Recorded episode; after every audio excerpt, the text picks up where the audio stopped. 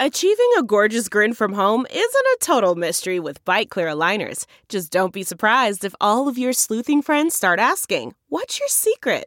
Begin by ordering your at home impression kit today for only $14.95. Byte clear aligners are doctor directed and delivered to your door. Treatment costs thousands less than braces. Plus, they offer flexible financing, accept eligible insurance, and you can pay with your HSA FSA. Get 80% off your impression kit when you use code WONDERY at Byte.com. That's B-Y-T-E dot com. Start your confidence journey today with Byte. Bryan Kohberger's defense attorneys released new information about DNA testing from his car, home, and office.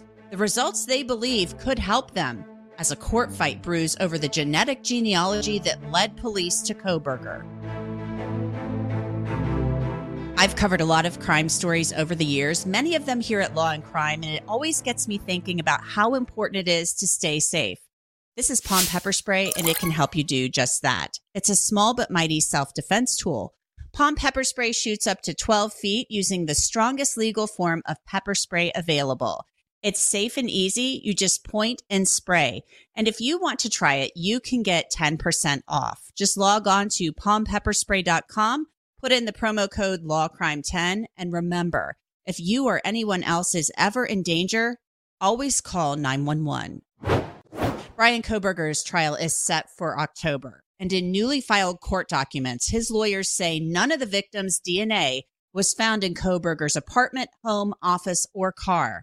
The revelation came in court documents filed by kohberger's lawyers, objecting to the prosecution's request for a protective order on the investigative genetic genealogy the FBI used to ID Kohberger as a suspect. Prosecutors claim Kohberger, dressed in all black, went into the house on King Road after 4 a.m. on November 13th of last year and in less than 20 minutes killed all four students by stabbing. Then they say he got into his white Hyundai Elantra and took off, driving a longer route back to his apartment in Pullman, Washington. The arrest of Kohberger happened six weeks after the murders, so that's plenty of time to clean up. And a source had told me some time ago that Kohberger's car appeared to be bleached. But getting rid of blood can be incredibly difficult.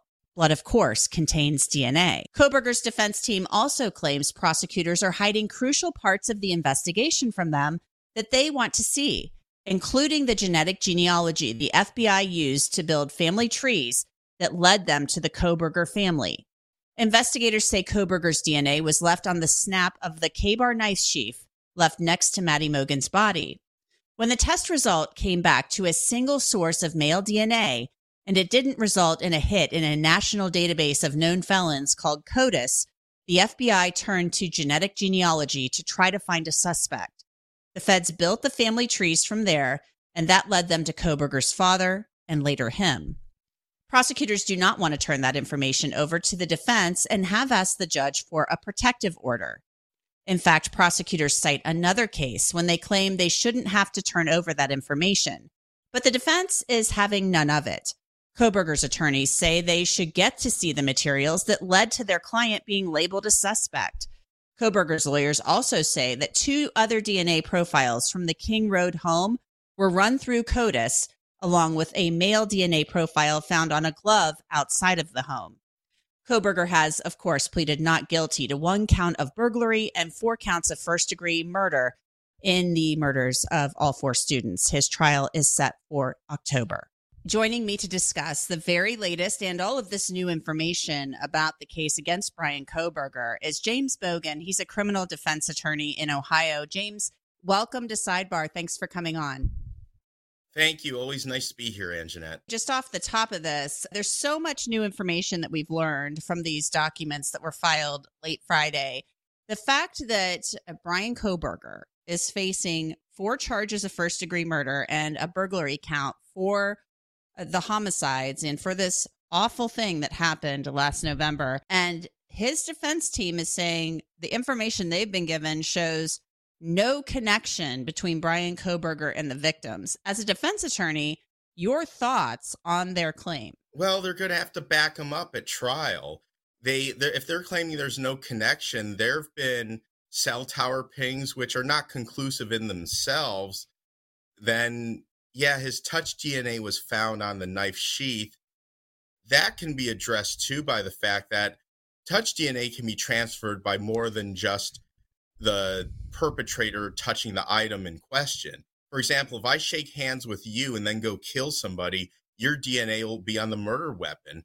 But you also have alleged messages on Instagram and some of the months leading up to this incident from Bryan Kohberger to one of the victims. Now, obviously, that's stuff that if the prosecution's alleging the stuff, they're going to have to back that up. So, yeah, there's a pretty interesting mix of evidence and arguments here. And I, I want to be clear about this whole thing about the Instagram messages. That was reported by one news outlet. And we haven't been able to verify that. We don't even know if that's true. So that was one news outlet that re- that reported that information, citing an anonymous source. There's been a lot of anonymous source information in this case, so we have to re- be really careful about that. But my, what I That's find I interesting said about it is that allegedly. yeah. what I find interesting about it is they're saying there's no connection. Then we move on to the DNA part of this. The DNA part is them saying that what I find interesting, they're they're saying there's no DNA of the victims and this is a crime that would have been incredibly bloody. We have four college students stabbed to death in a home. One of them we know, Xana Kernodle, according to her father, fought back so there was some type of altercation there with a knife. And yet the defense team is saying in this uh, filing that there wasn't any of the victim's DNA in this case found in Bryan Kohberger's home, his office, his apartment, or his vehicle that the state says he was driving that night uh, of the homicide. So would you expect after a crime that is so bloody, it had to have been, uh, that there would be no evidence of their victim's DNA in this vehicle. That's actually very shocking. CarMax is putting peace of mind back in car shopping by putting you in the driver's seat to find a ride that's right for you. Because at CarMax, we believe you shouldn't just settle for a car, you should love your car. That's why every car we sell is CarMax certified quality so you can be sure with upfront pricing that's the same for every customer. So don't settle. Find love at first drive and start shopping now at CarMax.com. CarMax, the way car buying should be. Man, that sunset is gorgeous. Grill, patio, sunset. Hard to get better than that. Unless you're browsing Carvana's inventory while you soak it all in. Oh, burger time. So sit back, get comfortable. Carvana's got thousands of cars under $20,000 just waiting for you. I could stay here forever. Carvana, where car buying meets comfort, meets convenience. Download the app or visit Carvana.com today. If you're a, on the prosecution side of this, yeah, that certainly helps the defense. Now, if there happens to be some evidence that he did some complete deep cleaning, that's one thing that could possibly mitigate that for the prosecution. But on its face, yeah, it definitely doesn't help the prosecution if there's really is no DNA from the victims in either Mr. Kohberger's car or at his home. And we did, as I mentioned earlier, up at the top of this, we had been given information I had back in January that he may have bleached this car. That hasn't come up in any court filings yet, but uh, that is something I was told from somebody I consider reliable. Another thing that I find interesting about all of this is the fact that the defense, they've received 51 terabytes of information from the prosecution. That includes video evidence, reports. They obviously have some DNA evidence, some DNA testing results uh, back from the crime lab. They've been given that information, but they're saying the state is still trying to hide its case from them. And they're talking about the genetic genealogy that was used to identify a suspect in this case from that touch DNA that was found on the knife sheath laying next to Maddie Mogen's body. They cited a case, the Green case, where they said, oh, look at this other case. In that case, the prosecution wasn't required to turn over the genetic genealogy information to the defense. So we shouldn't have to do it either.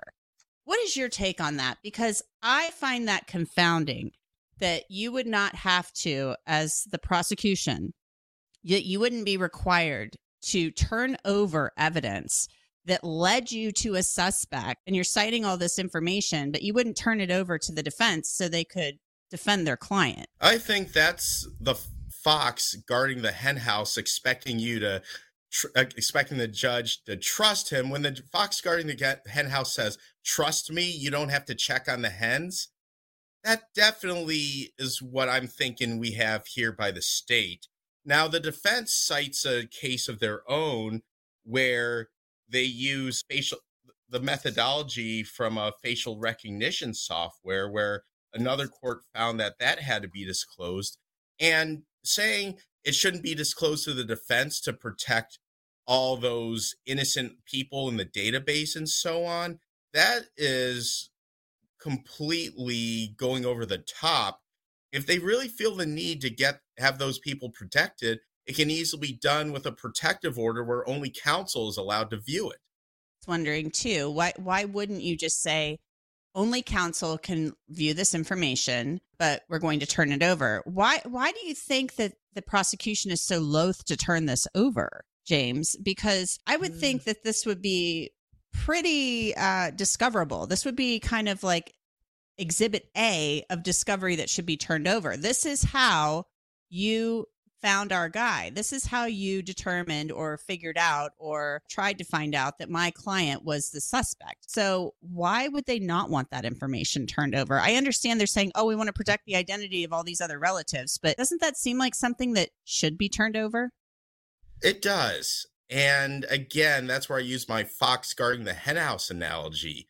Is they're basically saying, trust the fox who's guarding the henhouse to say he's not going after the hens without checking on the hens yourself. And even just real basic. Remember when we did math class when we were in going up in school, it was always show your work. You don't just give an answer. And that's another analogy I'll use here. How did they get to that conclusion? The state definitely needs to turn that over so the defense can adequately investigate that. Given that this is a death penalty case, if the judge doesn't let the defense look at that stuff, he's asking for reversal on appeal. There were two other interesting items included in the defense's kind of response to the state's motion for a protective order, in which they said there were two other male DNA profiles that the prosecution, the, the police had run through CODIS, the, the DNA index system that tracks known felons. So it was two other male profiles found in the home, then a third male d- DNA profile found on a glove outside the home. What is that telling you? If they ran these through CODIS, would those profiles be profiles they just couldn't identify from other people that had been in the house? Or are these DNA profiles that are on items of evidence that could be noteworthy? That depends. I mean, it depends on who these people are and what how their locations can be verified. I mean, quite frankly, at any crime scene, unless it was completely scrubbed down right before the crime happened, you're always going to have multiple DNA sources, multiple DNA found at any scene, whether it's a car or a house. And apparently, this may have been a party house too, with a lot of people going in and out. So, really, the fact that there's multiple DNA here that doesn't really that's not really surprising to me because that's really the reality of it. It's not like csi where aha they found one hair by the suspect and there's nothing else at the scene. No it's always a mixed bag at every scene. Yeah and this house was a party house. I mean we've seen the body camera footage. I mean this is a house where kids were in and out all of the time multiple kids whether it was women men what have you a lot of people in and out. Plus, that glove that was found outside the crime scene. We've heard a lot of talk about that uh, over the many months. People speculating that could have been the killer leaving a glove behind, what have you. What I find interesting, though, is this house was a petri dish. It's literally a petri dish of DNA. And you find three profiles one outside the house, two inside that you decide to run through CODIS. So to me, I'm thinking those had to be profiles that they couldn't eliminate as belonging to other people who had been in the house and that they were thinking might be leading them to a suspect. Am I wrong?